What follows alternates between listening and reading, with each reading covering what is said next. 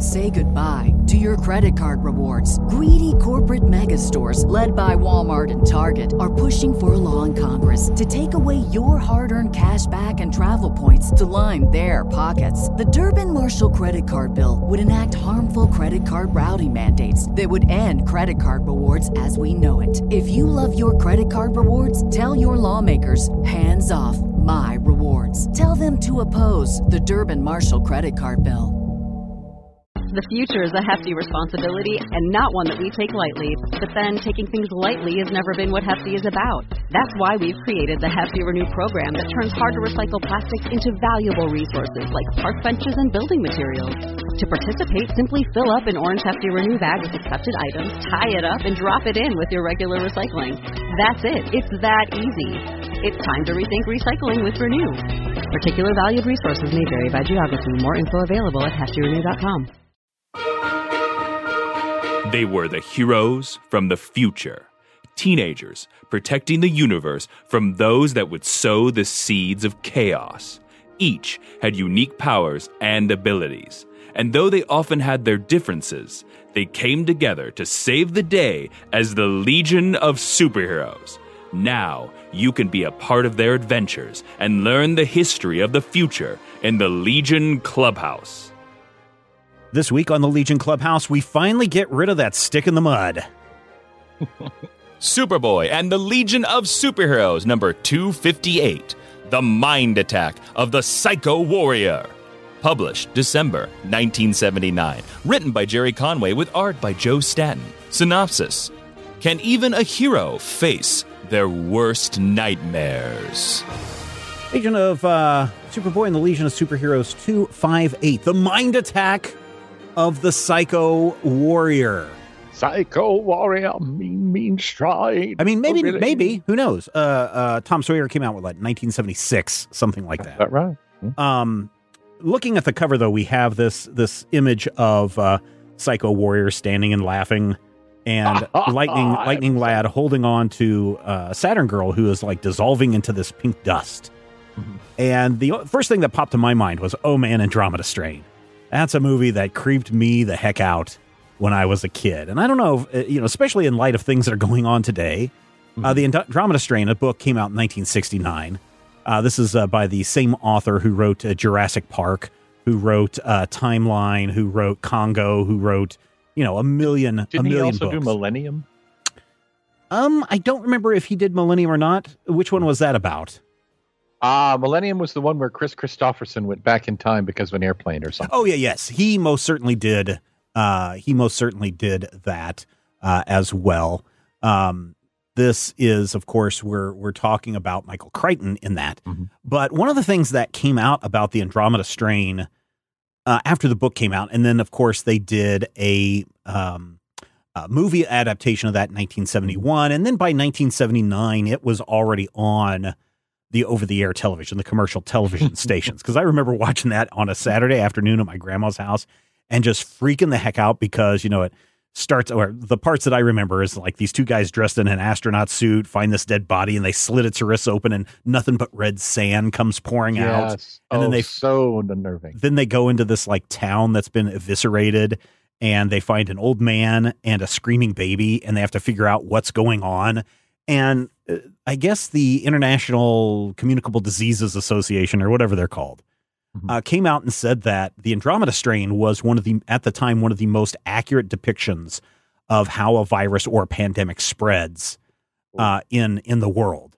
And you know when you read that and of course michael crichton for those of you that that are not familiar with the guy does an incredible amount of research into all of his books. So if you're looking at his his uh, time travel book, or you're looking at uh, Millennium, or you're looking at uh, something like the Andromeda Strain or Jurassic Park, there's a seed of real science in his stuff. Uh, And so when I look at this this cover and I see her dissolving to dust, uh, I have flashbacks to the Andromeda Strain of the pre 1980s time period. And, you know, also when we talk about Andromeda Strain, you know, we're in 1979. You know, there is a mysterious disease that is killing people. There is this mysterious disease that is uh, seems to be attacking the the gay and homosexual communities. uh, of the country, and people still haven't figured that out by 1979. Of course, 1988, 1981. Of course, everyone is calling it uh, AIDS, and so we see the AIDS epidemic coming out at, at this as well. So, uh, just from the cover image, a lot of uh, a lot of things that uh, trigger my Yeah. my uh, time period about diseases and communicable diseases, and and certainly at this time period of 2021. Uh, oh yeah. the thinking of communicable diseases is is high on my on my think list. So My first thought on that cover is just how much better Dick Giordano is as an artist than the team of you know Dave Hunt and Joe Staton. And you know it's not as deep as yours, but I think it may be yeah, even more painful. in some I mean, there's nothing wrong with Joe Staton art. I don't think he knows how to draw heavy set people because we do get to see um, R.J. Brande in this issue, who's Mhm. quite jowly, but then has a very fit uh, dad bod kind of vibe going for him. and I'm like, that's not quite how we've seen R.J. Yeah. Brande drawn before, it, or uh, uh, President Boltax, who uh, also makes an God. appearance in this issue. Yeah, Boltax and his twin brother RJ Brande. Interestingly, though, I mean, I don't have a problem with Staton. I feel like Staton has a very cartoony style. Uh huh. I like cartoony styles in my comic books. Hunt does not. And you know, Dave Hunt in- inking Joe Staton is kind of like you know a clown wearing a graduation cap. You just look at it and you wonder why is this happening. But you know, again, that's just you know me complaining. And of course, I I have to say it. I hate Psycho Warrior's costume. I think there's something about it, given the time period and giving the printing technology and the color technology. It's Mhm. got a little bit of Deadshot in it, right? So you've got that kind of Deadshot spandex, uh, you know, uh, combat spandex kind of thing going on. It's got a little bit of Rob Liefeld in there in the uh, patches, or I'm sorry, the pouches and belts that cover the the entire uh, body. And then you also uh, have a little bit of uh, Ozzy Ozymandias with the little uh, uh, thing that goes around his neck. The thing that really sucks on this costume is his Mhm. helmet.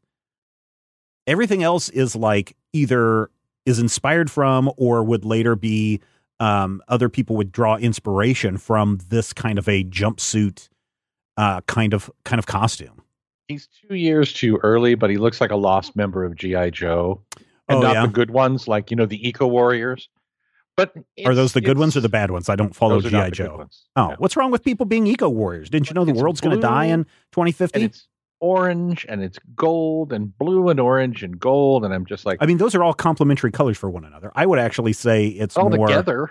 Uh, I would, yeah, blue and orange definitely complementary. Blue and yellow complementary, yeah. Uh, those Yeah, work really well. Blue and orange and yellow together. together. And I'm not sure I would say orange as much as I would say red because it's the same color that we see in Superman's cape, that we see in Sunboy's um, uh, costume in this. See, Sunboy's costume is orange though. Hmm. Well, and and Wildfire. one thing that is orange. one thing that's very interesting, and I think for those of you who are listening to this and have gone and bought either the digital editions of these issues, there's a Mm-hmm. link in the show notes for anybody who wants to buy these issues via the Comixology link. Uh, the nice thing, if you go and you buy these issues to read them as we're talking about them, uh, we get a little bit that comes back our way. Not a whole lot. It's literally cents. Uh, Yeah. cents on the entire issue. So if you're paying like it two dollars, only sense that we have. yeah, if, if you're paying like two dollars for one of these issues, I think we're getting like three to six cents out of that. So it's not a whole lot.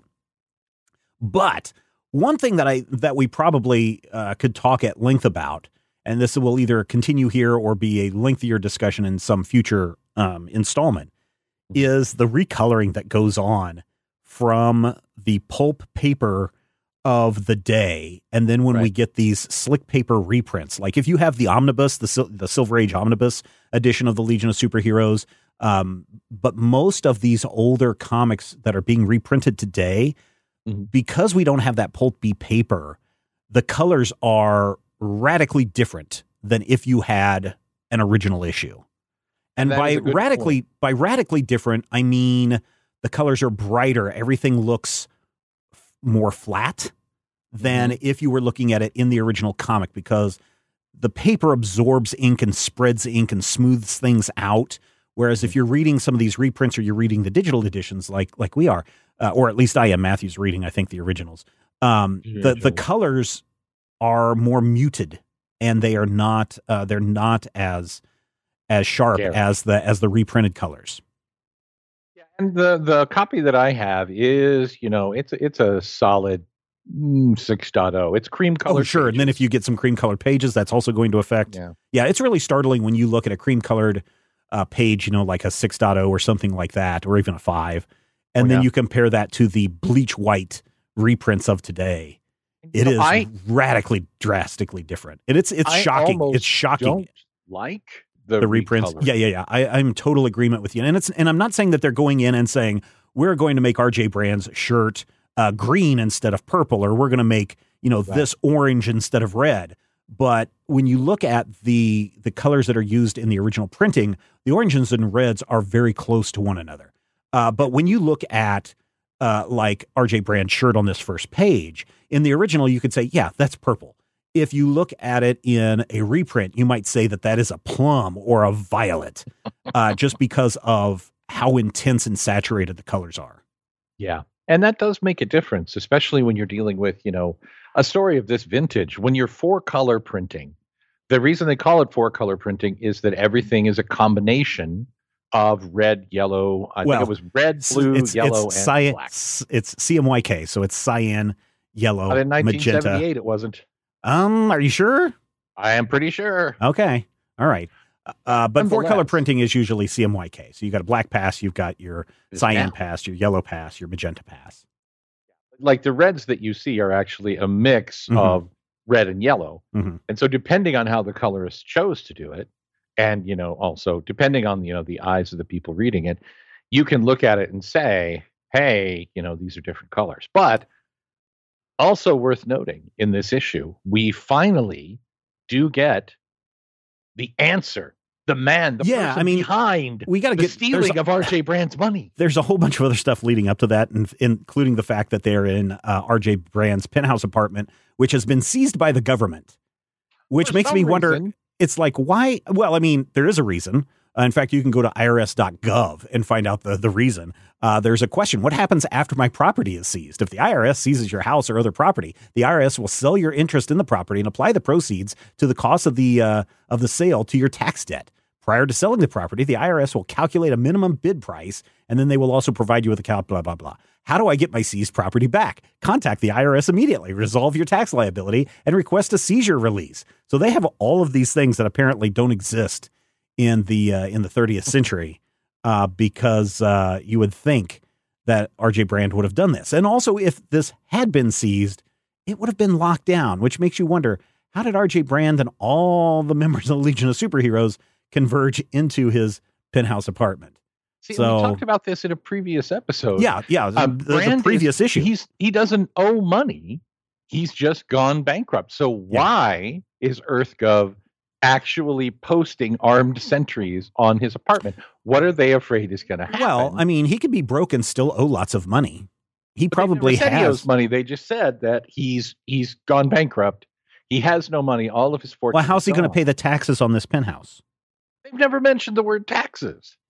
I mean, taxes That are has- are That ubiquitous. has literally taxes never. It's just the will future. follow us far, far, This far is into the future. There are no taxes.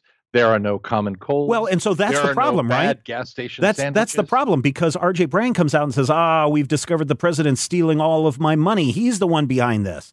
And then they go to the uh, to the United Federation of Planets, and they're before the council, and they show proof that uh, President Boltax, uh, who looks too much like RJ Brande here, uh, by the way, um, that he has been doing it. And the president is like, "You're right. I took all this guy's money because uh, we needed the money to rebuild." And so I just said, "Well, where a better place to get the money than to steal it from the richest person in the in the in the universe?" Which, when you see that, it's like, what?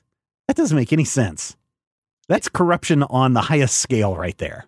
It is, but it also brings up the question of whether the you know the needs of the many, these suffering children, thousands, millions of suffering people around the planet. So there are there's a lot of ways to do this besides seizing the assets of RJ Oh, Brande or illegally illegally seizing the assets of RJ Brande. You could tax the rich. You could as we find out uh, after after Boltax is like take me away and then he runs away and nobody arrests him and nothing ever happens to him. The other thing you could do is just go to RJ Brande and say RJ Brande, you are the richest person in the universe and the earth has been destroyed can you help us out? And as RJ Brande says, uh, I don't want my money back. I'm an Earthling too. Please use it for the betterment of of the Earth. What's wrong with going to some rich people and saying, "Hey, uh, can you help us out?" Yep. I mean, does anyone ever go to billionaires today and say, "Hey, uh, we represent the government or the the uh, UN or whoever"? Can you give us some money so we can fix Michigan's water problem? Can you give No, us money so that we space. no, the problem is I don't think anyone ever approaches these people and says, Oprah Winfrey, uh, Jay Z, please give us money so we can fix this. I don't think anyone does that. And that's obviously the same thing that happens here in the future is no one is going to RJ Brande and saying, please help us. Because by the end, he's crying, and RJ Brande is like, Yes, I would definitely take my money. I will pick, pull myself up by the bootstraps and I will once again build stars. I will never be hungry again. Yeah, and you know it's a strong moment for Brande. He's like, keep my money. I'm a self-made man. By God, I'll be rich again. Every time RJ Brande speaks, I hear Richard Nixon from Futurama. You know, we were talking. You, we were talking last time about how um, I was questioning, you know, what kind of a star maker RJ Brande was, Mm-hmm. And you were saying that he's in the business of of making, you know, gassy stars. And I was like, are we sure he's not talking about like Lou Pearlman type stars? Because by the end of this issue, RJ Brande is like, hey, teenagers, come and live in my penthouse with me, and this can be your headquarters. I'm not sure he's the kind of star maker that people think he is. Yeah, I'm, I'm I'm not having this discussion again. I, I just, I don't know. It's kind of weird. It's kind of weird. Yeah, Also, and oh, go ahead. I feel like this issue never really addresses the Boltax. I mean, Boltax is like maybe you should come with us, but this is very important.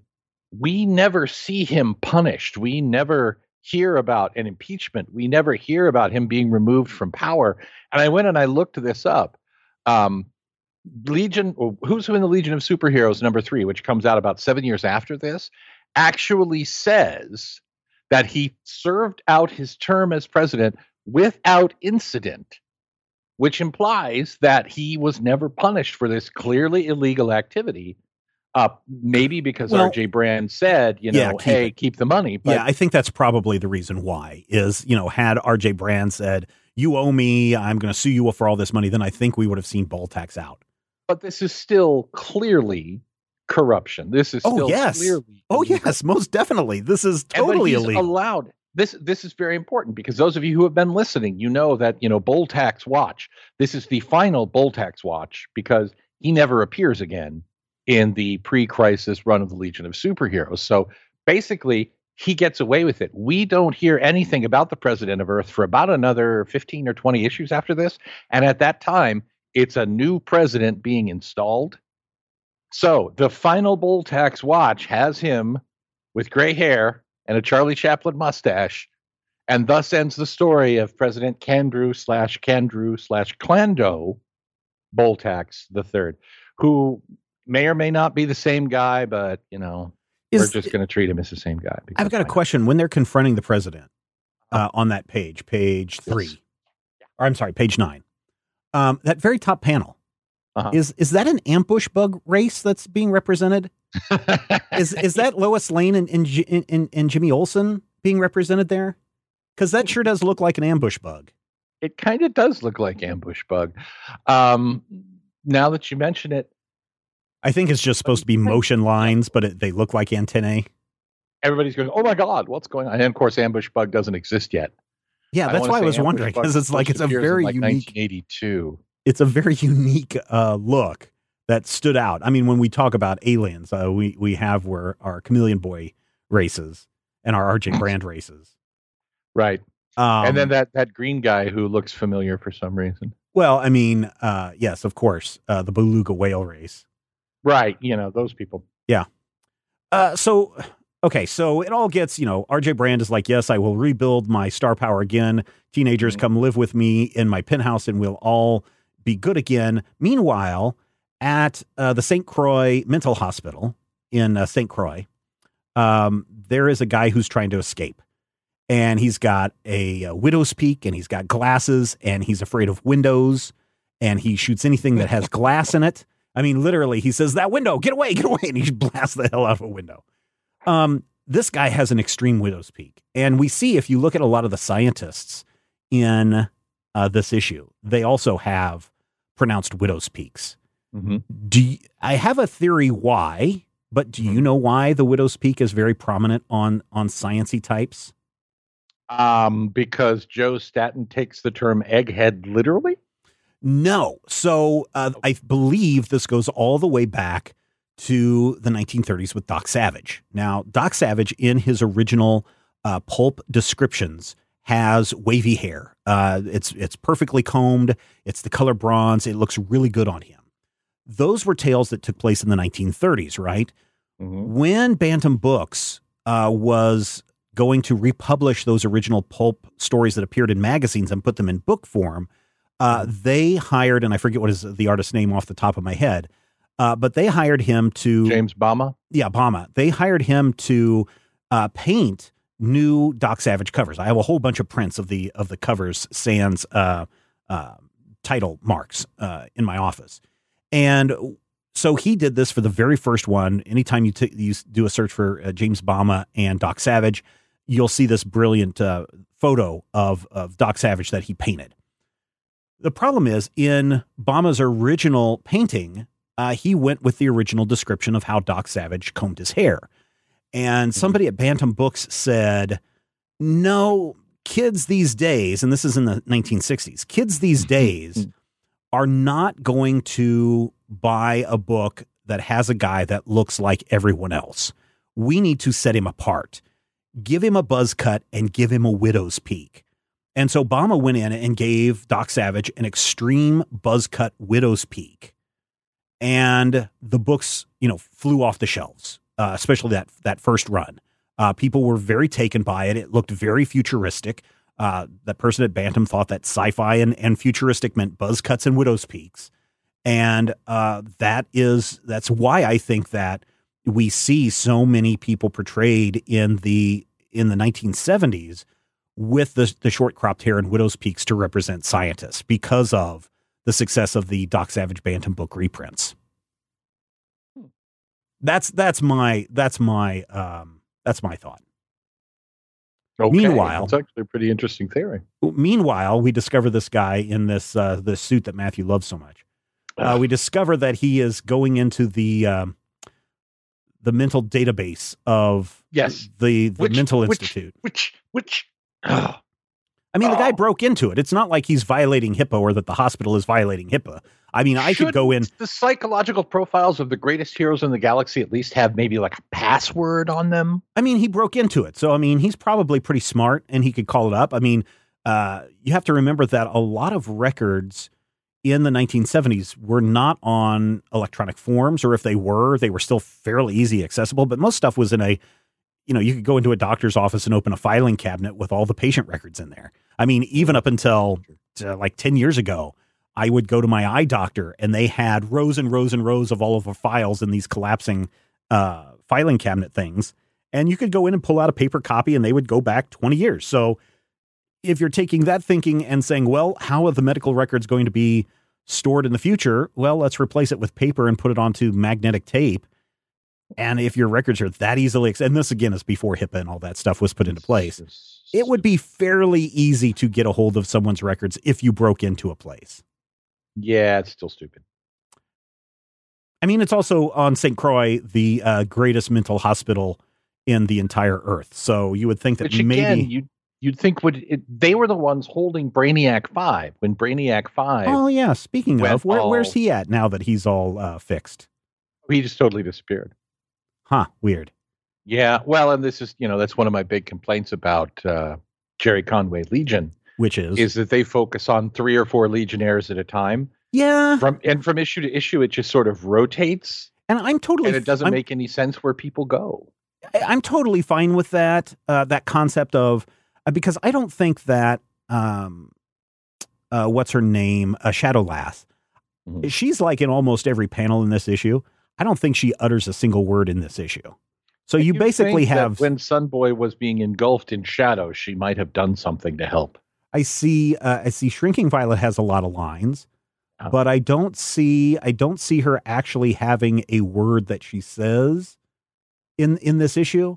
Uh, now that may change in the next issue, but what you end up is with a lot of people just standing around doing nothing, and I and so from my standpoint, instead of having people just standing around doing nothing, you know, just reactionary shots and not having dialogue, which seems really odd, especially if you're a fan of of Shadow Lass or Shrinking Violet or somebody like that.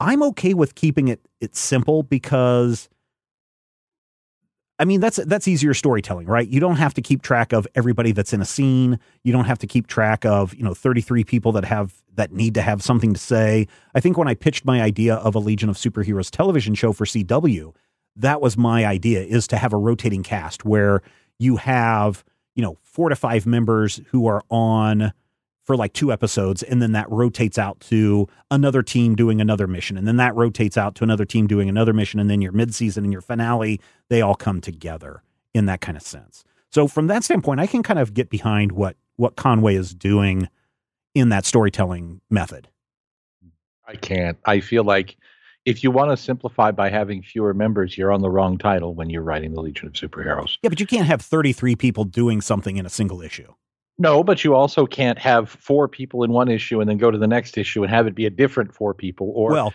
have and the two reason- people disappear, or have Brainiac Five just drop off the face of the planet when he might have been useful and was with his other with the fellow Legionnaires in issue before. i think he's hanging out he must be hanging out in the background somewhere at at uh, oh yeah, rj brand's apartment but the reason why He's we the don't one have who helped President Candrew steal the money. the, the reason why we don't have four legionnaires from one issue to the next is because the uh, psycho pirate no i'm sorry psycho warrior has taken out four of those people he essentially uh, causes he he causes some black goop or something to come out of the sky and wrap itself around sunboy and so we discover sunboy uh, has a weakness against um, the He's dark afraid of the dark.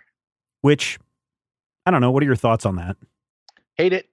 why Hate it, hate it, hate it. It, it feels very, it feels on the nose. I mean, yes, it makes sense that a character who can generate light do you think be he's on all the time do you think he's generating some kind of light all the time Possibly. I mean, it's not something that we've established before. And I get it. You know, this is 1979. We're starting to deepen the the the characterization. We're getting to the end of the Bronze Age. We're getting to a point where these are going to become more rounded characters. mm-hmm. I get that.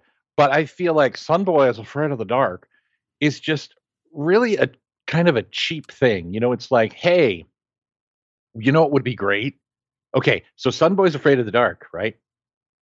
Shadow Lass should be afraid of the sun. Well, But I mean, it's be not. best friends and they have to overcome each other. But is is that what happens here? Is that what happens in this series? Okay, then. Uh, I, I do like the idea that Shadow Lass, who most people dismiss, in a sense, could take down Sunboy now that she knows, and that's the whole point of what Psycho Warrior is doing when he broke into their medical files is to find out the thing that is going to break them. And I would think that if you're someone, I was watching um, a video the other day of uh, can can pure silence drive you crazy?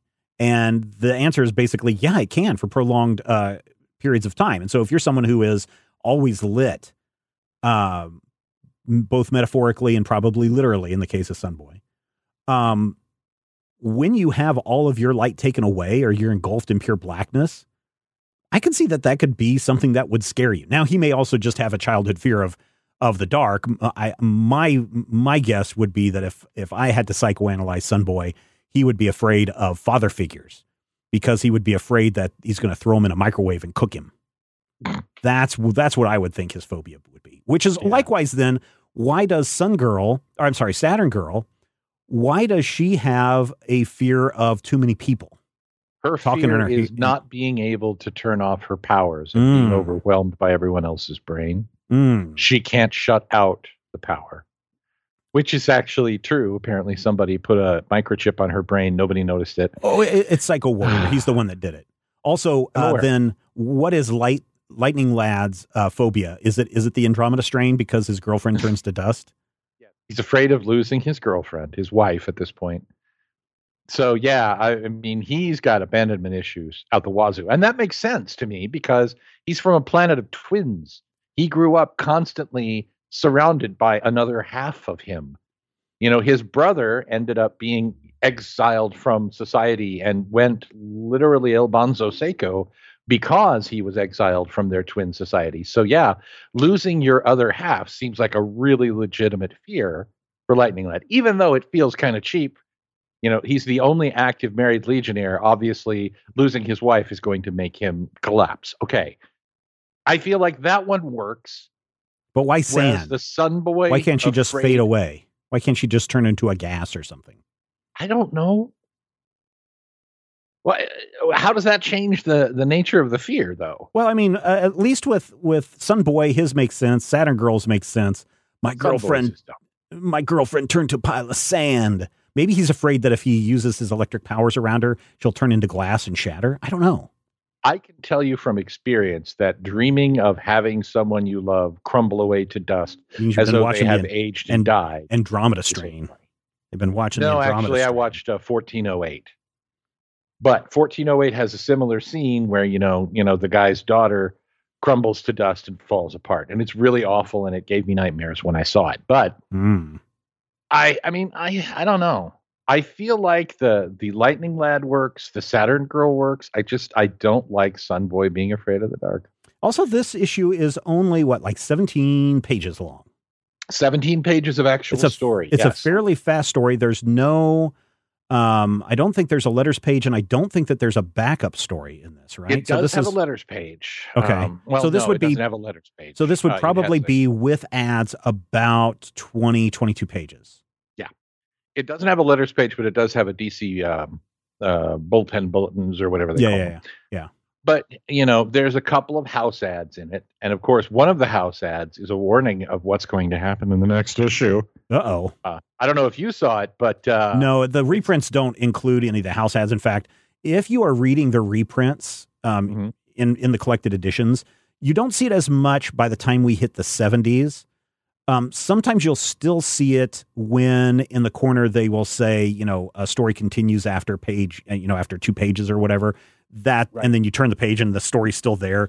Um, back in the day, there would be a double page spread in there, or there'd be a single page ad, and so it's just letting you know, hey, read past the ad to get to the rest of the story. Right. But if you're reading some of the reprints and you notice that there's like a half of a page and the bottom half has like a Legion logo or a DC logo or something in your, in there, and you're like, oh, that's weird that they only printed half a page. The bottom half of that issue was a half page ad. Yep. Um, so those don't show up in in the reprints. That actually starts to happen less and less as we get out of the 70s. Oh, oh but- yeah. I mean, uh, uh, the half page ads. I think by this point are pretty much all gone. Um, just because There's it's a it's a pain in the it's a pain in the. In fact, we've seen some reprints in some of the uh, collected editions already where they've had that issue of what are we going to do with this half page space. So I think they've figured out that it wasn't um, a good use of their time to be trying to sell half and quarter page ads and instead going for the full page and double page ads uh, because there's more money in that. Uh, plus, probably setting that up on a printer is probably easier. And as far as storytelling, being told, "Hey, your half page here needs to be, you know, this page here is only going to have half of a page." I think that also is. I think I re- I can't remember who I. Somebody used to write and do art when during the half page ad thing, and they said it was the biggest pain in the butt when you were told that on this page there's going to be a half page ad, and they had to work the story around that ad. And it, it you know it kind of throws things off. So yeah by by this time we're seeing kind of the end of that and getting more into the full page stuff. But over the next uh, 20 years well not even 20 years at this point probably 15 years 18 years we're going to pretty much see ads for muscle beach and kung fu fighting and x-ray specs just completely go away we will see some stuff with the got milk stuff will start to arise in about 15 years and we'll see some game video game ads but for the most part today the only place you're going to find ads are inside the front and back covers Mhm. and then on the back of the issue so really uh, unless they've gotten some deal where you're getting a middle double and that's usually right in the middle of the issue uh an ad there most of the ads internally in comics are not there anymore Yeah, I mean, by the end of the 80s, you're going to see the ads cut to virtually nothing. But you'll also see, you know, things like house ads and crossover Mhm. bits and Mm-hmm. buy this new thing from DC, whatever it is that you're looking at. But uh, I don't know. I feel like 17 pages for 40 cents when we were getting 60 pages for 35 cents, you know, a year and a half ago is probably the biggest indicator to me uh, that the you know the DC implosion and the problems and the you know the paper shortages have really had a detrimental effect on comics. Because if you look at what we get this feels like half a story. And I kind of wonder if it doesn't feel like half a story because it literally is what would have been one full issue 258 and 259 before you know we broke down and stopped doing the the double sized issues which Yeah, and I know think some people right before Earth War. some people might be saying I was I was looking at an interesting thing. Um, Tom Brevoort over at Marvel Comics uh, posted in his newsletter this past weekend an article about um, the Todd McFarlane Spider Man from 1990 and the sales that it went. He actually shared actual sales numbers from 1990, not the combobulated numbers that people are estimating based on what Diamond is reporting today. But these were actual numbers. And I was looking at some of the cover prices, and people were saying, "Oh man, those were really cheap comics back in the day." And I ran the inflation calculator for the comics in the '90s, and probably about 1990 to today, the cover change in comics follows pretty much follows the rate of inflation. This one probably doesn't because uh, now I can't go in and let me just go into the inflation calculator right now. I'm going to go in for 40 cents in 1979 compared to uh, 2021 today. That would be uh, 40 cents in 1979 is equivalent to about a dollar 50 today. So it doesn't follow the rate of inflation. Uh, the cover prices doesn't follow the rate of inflation that we've seen prior to 1990 Right. Um, well, I mean, comics stayed ten cents Mhm, for a for the time. better part of thirty years. Yeah. I mean, and then they were at twelve forever. So you know, you get to a point where literally, as you get out of the 1960s, the price of comic books has skyrocketed. You know, we're looking at four times the price, comparatively speaking, Right. obviously, and in not in absolute dollars, because then you'd have to go and do right because like i said if you're doing the inflation calculator a comic $12. today uh, that we were paying let's say what's it 350 let's say is an average today um, when we look in 1979 uh, that is the equivalent of 94 cents no Yeah. that's that's not right uh, this this this calculator doesn't have things uh, set up right um, but it's you know you kind of get that idea of let's run it backwards Yeah, and by And- 1984, comics will be 60 cents, and by the end of the decade, you're going to be looking at routinely a buck and a quarter, a buck Mhm. 50 mm-hmm. for this, you know, for the same amount of material. Yeah. Uh, so that's the end of part one. We need to find out who this psycho warrior is and uh, what he's all about in the next issue.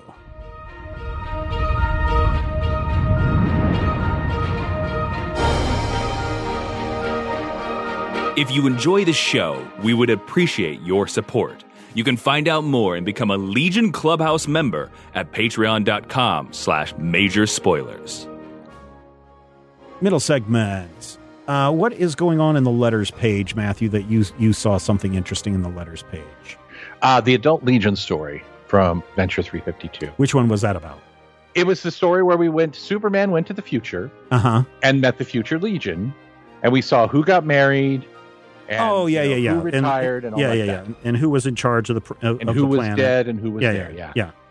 So that adult Legion story from you know 1966 basically set in stone the future of the Legion of Superheroes, and someone wrote in to say, "I wish that I had never read that story when I read the issue where Brainiac Five and Matter Eater Lad might be you know mad and lost forever because." That story shows us that Brainiac 5 is fine, that Matter Eater Lad is fine it shows us that you know Saturn Girl and Lightning Lad got married, which did happen. It shows us you know the the bonding moments that Ultra Boy married Phantom Girl, and it locks that future Legion down to a point where we know theoretically what's going to happen, and so. The editor actually responded to that letter by saying, "Yes, we have talked. He, uh, Jack C. Harris, the editor, and the writer Gerry Conway have talked about that future Legion tale and how they have a plan to quote unquote resolve that future aspect Oh yeah. to try and finally get away from it because at this point it's been 15 years kind of locked into those future stories that Jim Shooter wrote when he was 14 years old. Oh, and was the answer stick around, kids? We got something called Crisis on the event horizon. And if Yeah, that doesn't Crisis. satisfy you, we've got something called Zero Hour. And if that doesn't satisfy you, I predict far into the future something called Three Boot. You are way too cynical. No, they actually deal with it well before that. They deal with it in I think 80 or 1 or 82. Uh, it's not that far off, but the future Legion story finally gets its just desserts and everything gets wrapped up in issue 300, which is about 3 years down the line. But it's also one of those things where you do have to ask yourself when you do one of those future stories, do you treat it as the Marvel universe where this is a possible future or are we going to treat it DC style where these things happened, they will happen, they always will have happened.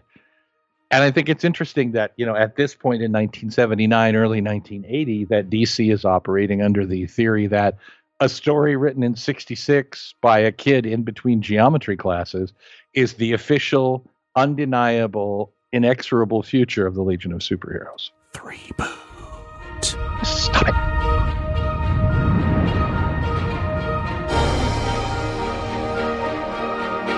Legion of Superheroes number 259, Psycho War. Published January 1980. Written by Gerry Conway with art by Joe Staton. Synopsis Superboy learns a terrible secret that makes him leave the Legion. Let's get down to business and talk about the Psycho War Part 2. Qu'est-ce que c'est? So this it's is this is interesting because we hit this issue, which is uh, 259, Mhm. is actually kind of weird because it used to be called Superboy and the Legion of Superheroes. This one is just Legion of Superheroes, and they got so close, right? So 259 is where we get the name change. That's really close to the first appearance of the Legion of Superheroes in Action Comics 247. Uh, Adventure Comics 247. yeah, yeah, it's uh, it's very close to that. So I was like, oh, you guys got it really close, and then and then they changed it. So They did. And the 259 as a breaking point doesn't make sense unless you realize what else happened in October of 1979 with a street date of hmm. January 1980. Superboy got his new his own new solo book back. So this issue 259 Superboy leaving the Legion of Superheroes Indicia basically and cover is coinciding on the on the stands the very same day as issue 1 of the new adventures of Superboy. yeah, which is also interesting too because I wonder if there isn't a resurgent. You know, if someone looks at Superboy and the Legion of Superheroes and they open it up and it's like, I don't know who any of these people are. I just want to read about Superboy, especially when we consider the year before Superman the motion picture uh, came out in 1978. Uh, so basically, we've had the last 10 months, if this is a street date of October, um, the last eight to nine months has probably been inundated with You Can Believe a Man Will Fly. And so I wonder if there isn't this push also to say, we really need to make Superman his own thing. And anything that isn't Superman, Lois Lane, uh, or Superboy is stuff that needs to we need to do something with. And you know, you've got Jack Kirby over there who's going, I got an idea for Jamie Olsen. And they're like, fine, Jack, just go do whatever you want. And then you have and then you have uh, Gerry Conway that's like, I got Legion of Superheroes, and they're like, okay, fine. Let's just get Superboy out of this continuity for now and let you just focus on this anyway. Superboy is such a stick in the mud in the future anyway. Everyone else is wearing like uh, corsets and some tight crop pants and things that don't hold the hide the bulge. And Superboy's like, well, back in the 1950s, this is not appropriate dress wear. and and then the little girl sitting on the bench is like, Superboy, are you stupid or something? And then we get this issue. So a I- little I- little bit of a heads up. Uh, Superboy's not not in this issue at the end of this issue. No, Su- Superboy leaves the Legion again. But uh, it, it, I, I would like to point out that Jack Kirby's run on Jimmy Olsen started like 10 years before this. But other than that, I, uh, uh, I don't know. But yeah, you you do have to ask yourself because at this point, Superman has four essentially four monthly books because he has Superman, he has Action Comics, he'll have Superboy now, and DC Comics Presents which is the yeah, Superman which is his team, team up ups. book. Yeah. hmm So, you know, I wonder if, you know, this was a conscious attempt. Well, obviously it was a conscious attempt to separate the Legion out into its own thing. Well, and then that that that continues, right? Because even in the 1980s, and I've talked about this before, by the time Supergirl has her book, Mm-hmm. um, you basically had a Superman family title coming out every week, right? So you could Mhm. always go to the newsstand every week, and there would be a new Superman family comic book on the stands. And so I'm wondering if this is also part of that as well. there is literally the Superman family, Mhm. actually, now that you mention it, being published uh, as of right Noel, as of right now when these comics came out till like 82. So Yeah. that would be another Superman book. Yeah. Uh, so the uh, the St. Croix Medical Center arrives, and they're like, "Ah, let us shine these beams on the on the kids, and they'll be fine after their big night's sleep." And they're like, "Well, how do you know about this?" And they're talking about magnets. Everything's done with magnets these days, boys. And they're not. I mean, they're talking about how um, their Regis Bodies, they're- Regisville. their body, bodies have been locked up through neural paralysis because of this strong magnetic pulse, which is not too far off from what is actually happening uh, even today. I went and did a search on magnetizing the neural system and came across a couple of very interesting papers where they're talking about mechanisms of magnetic stimulation of the central nervous system, neur- neurons, and a couple That's of other ones Favorite Hall and Oates song. that's just basically talking about how you can um, stimulate the neurons to either uh, speed up uh, memory or to uh, speed up healing. Uh, is what a lot of these are talking about, but nothing that I see anywhere where you're going to magnetically align someone's neurons to where they they go into a uh, neural lock. That also being said, there have also been a lot of studies uh, in the last mm, 30 years of what happens if we put your brain inside of a large magnetic field, like kind of what happens if you go in for an MRI. Um, in these cases, they put these this net of magnets over your head, and they turn on these magnets to stimulate different parts of your brain. And one of the things that happens that they found out is if your certain regions of your brain are being stimulated by magnetic pulses, you start to become paranoid and think that someone is in the room with you. So there have been people who have hypothesized that sometimes people that talk about alien abductions, which is a huge thing right now in the time of this um, comic book being released, Mhm. uh, is that people may have been exposed to large magnetic um, sources like the TVs, which are just giant magnets deflecting light. Um, that those kinds of things may cause symptoms that people are very similar to what people have when they're having an alien abduction. Unable to move, they think someone's in the room even though they don't see anyone in the room. This Right. feeling that someone's probing them, all those kinds of things. So there's a little bit, and I'm when I say a little bit, I mean a very little bit of science in this book. but uh, yeah, You know, I, I I like to think of the words of the great scientist Shaggy Two Dope, who said, "Effing magnets, how do they work?" Yeah. Also, this is the point in this issue where uh, RJ Brande says, Hey, kids, if you want to just hang out here in my penthouse and make this your headquarters, go for it.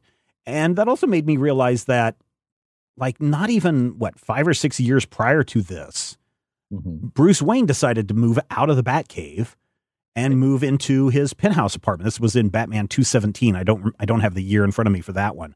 That But I remember- 71 or seventy-two. I it was think. after Dick went to college.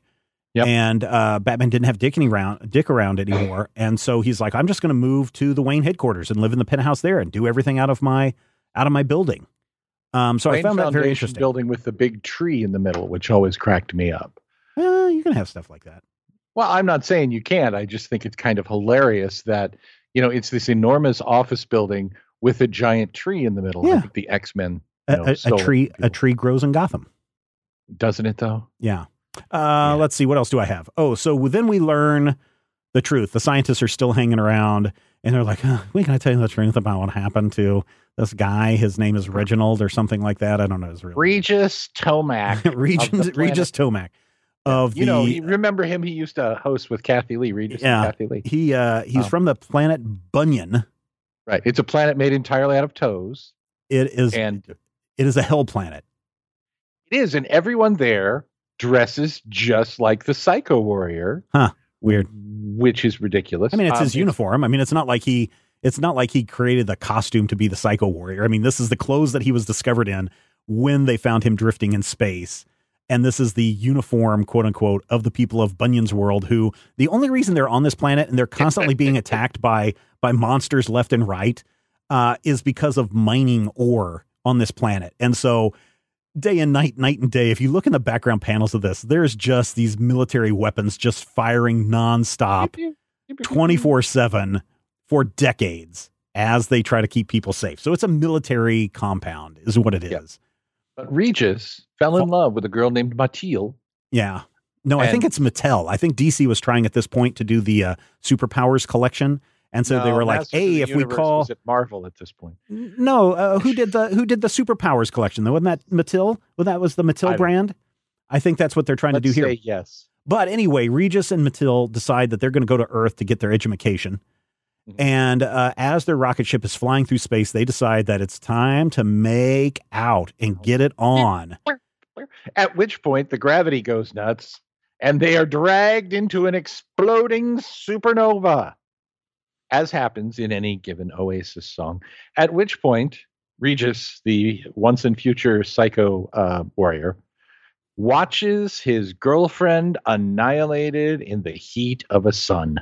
And then somehow he winds up in space floating alone with only his spacesuit to protect him, even though he was in the escape pod. I'm not under- Yep. un- understanding what's happening there, but uh, he I drifted in space for pod two months. exploded. He drifted Yeah, in the- space for two months the- the and only his floating- super suit to protect him. Floating for two months thing bothers me. This is actually something that I, I, I don't necessarily hate it, but the whole tragic backstory that explains why a villain does evil things. This is this is like a real This is a- Conway thing. This one, there's a real stretch in this because so the guy sees his girlfriend get exploded and he goes into a, cato- a catatonic state. So when they take him to St. Croix, he's basically just there. They're trying to help him recover. And while he's just sitting around and observing things, he notices Brainiac 5's friends show up. He notices there's a lightning lad and the Saturn girl and a Superboy. And oh, there's a guy that's a sun boy. Ah, the sun, not the sun. You killed my girlfriend, therefore I will destroy you all, Legion of Superheroes. so which really, is the this is all greatest- Sunboy's fault. This is the greatest stretch in trying to create a super. I mean, maybe it's not because we see like people that go and stalk and kill women today. That it's just Mhm. like her perfume reminded me of my mom's perfume, and so I had to kill her. You know that kind of stuff. And so I think that that's kind of what's going on here with uh, Regis and the and Sunboy. But Mhm. man, is it a stretch even in in 1979. I mean, at least they could have said the dog was in the room and to- told me to kill the Legion of Superheroes. That would have been a little bit more believable. And I mean, you're right. Uh, w- by calling a character the Psycho Warrior, you're you're right on the edge of you know almost a slur against people who have mental illness. Which, granted, you know it's 40 years later. You're going to have these things pop up here and there. I mean, at least it's not overt racism. No, no, no. But no. you do you do come to a question of, did we really need that tragic backstory to make this man target Sunboy and want to attack the the Legion? And what it really comes down to is the reason that this all seems to be happening is to get rid of Superboy. Yeah, and that's that's why I think this is a big stretch. So obviously, uh, Psycho Warrior is suffering from survivor's guilt. He survived when his his girlfriend did not, so he's lashing out at anything. This explains why he was shooting at the window because he saw the sun out the window and he shot that. Pew pew. So he's shooting at light. So, but at the same time, in his attempt, in his he's trying to shoot the sun. I mean, we've seen dumber we've seen dumber things happen, right? Have Um, we though? I mean, Matthew, seriously, Yes. open your door and walk down the street. You will find dumber things than people trying to shoot shoot at the sun. I just in the world around. Your door. My door is lovely. Um, but the other thing is he uh, Kryptonite punches Superboy down onto uh, Superboy planet, and there he runs into the Superboy museum where he finds out where his parents are buried, supposedly at the Superboy museum. Uh, well, yes. At first, he doesn't realize it's the Superboy Museum, but yes, Superboy crash lands and finds the headstone of Jonathan and Martha. Why did you use that name? Kent and realizes, oh no, this is my parents' headstone, and he can see when they're going to die. Right. And it's actually kind of Not only when they're going to die, but how they're going to die. They opened a, a pirate treasure chest and succumbed to a virus uh, that was inside. an alien fever plague uh, to make it sound less. Wow. I mean, it's- perhaps more ridiculous. Or a Delta variant of some kind. Who knows? no, No, seriously, that. because here's the thing. Did you know, and this is something that I've known for years, that um, when you are digging up someone's grave prior to 1920, you have to be super, super careful when you are digging up those graves, even today, because the people that you that died prior to 1920 could have had the influenza flu of 1918. And for the longest time, I don't know if it's so much the case today, but I remember uh, just here locally back in the um, uh, late 90s where some they were moving a cemetery or they had to change a cemetery around. And so all the old Volga Germans had to be interviewed to find out did any of the people that they were digging up die from the flu because if that influenza got out, it could have started a global pandemic all over again. Uh, so you know, for for these people to have died by opening a chest of of alien something or others is not too far off from uh, this idea of you don't open the graves of people who died prior to 1920 for fear of unleashing the uh, the Spanish flu again. Right, but it should be noted that Superman 161 actually had Clark taking his parents back in time to the 1870s, where they literally dug up an ancient treasure Oh, chest. really? Yeah, in like the the 17th century, and then he had to try and save them from pirates, and then they literally both died of this plague. And Superboy, you know, was like, "Oh no, now I must go to Metropolis." But What essentially, it comes down to Super, you know, Superboy slash Man feeling like he killed his parents. also survivor's guilt there too, right? So this is what this kind of turns into. But the weird thing is, as we've talked about before in this series, when Superman travels back from the future, he's got a memory wipe to where he Mhm. doesn't remember anything that's happened. So even if he goes from the future where he finds out that his parents are dead and how they died, by the time he travels back to 1950, um, he doesn't know how they died. All he knows is that, oh, I went on an adventure and now I'm back and it was all good. Wink, wink. But every time he goes to visit the Legion, his memory will return. And he will remember that as long as he's in the future, he will be like, oh, yeah, Ma and Pa Kent died, and I know how they died. Hey, guess what, Superboy? The future. you're in the future. Everyone you know is dead, except for that uh, descendant of uh, Lois Lane or Lana Lang or whoever she is. Uh, Lori Lim- Lemus's descendant, where she tried to hit on Superboy a couple of uh, issues ago. Uh, yeah, everyone you know is dead. Superboy, get over it. Um, but he thinks that ah, I must now exile myself in the past so I can never know the fate of my parents. And to top it off, Saturn Girl because we already know that he goes through this huge process to get brainwiped by Brainiac 5, who also, again, doesn't appear in this issue. Um, but at the same time, Saturn Girl plants this uh, thing in his head to say, never come back. We don't like you anymore. Well, and Superboy's dialogue indicates that he was not getting ready to quit the Legion. He insisted that he wanted to keep his memory of his parents' deaths to make them real because he treated the future like, you know, running away with Peter Pan. And he was going to the past to think. And that's when Saturn Girl, to protect him, said, Do not return, Superboy. You suck. We Go don't have your like own you. solo title. Yeah, we don't like you anymore. We want to be the hip kids that hang out in a penthouse apartment, and we can't do it with a stiff like you hanging around. Why do you keep saying they are not going to hang out in a penthouse apartment?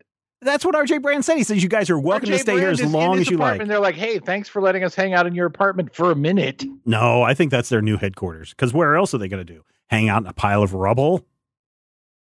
Not their new. head- I mean, everybody stays at the at the penthouse. We'll just have to see. But uh, I don't know. Well, this 'cause I've read these comics before. as I have said before, uh, there is a big stretch in these two issues to get Superboy out of here Yeah. and on his way. And so, in the grand scheme of things, if you want to read this just to see how they got rid of Superboy, uh, Mm-hmm. do it. But otherwise, it's a stretch for everything that happens in this thing, except for maybe the RJ Brande uh, is, you know, how he got broke story uh, reveal, yeah. but it's not really that interesting. The RJ Brande reveal is actually the best part of both of these issues. And I feel like the Superboy thing is a long walk for a short drink of water because it's not. I understand what they're trying to do. It's another one of those things where Conway is like, this has to be motivated, it has to make sense. But they build so much into this. I mean, basically one and three quarters issues devoted to how the Psycho Warrior makes Superboy leave the Legion, essentially, or knocks his, over Domino. It's his mean, mean stride. Yeah, and I just, I don't know, man. I just, I, I don't get it.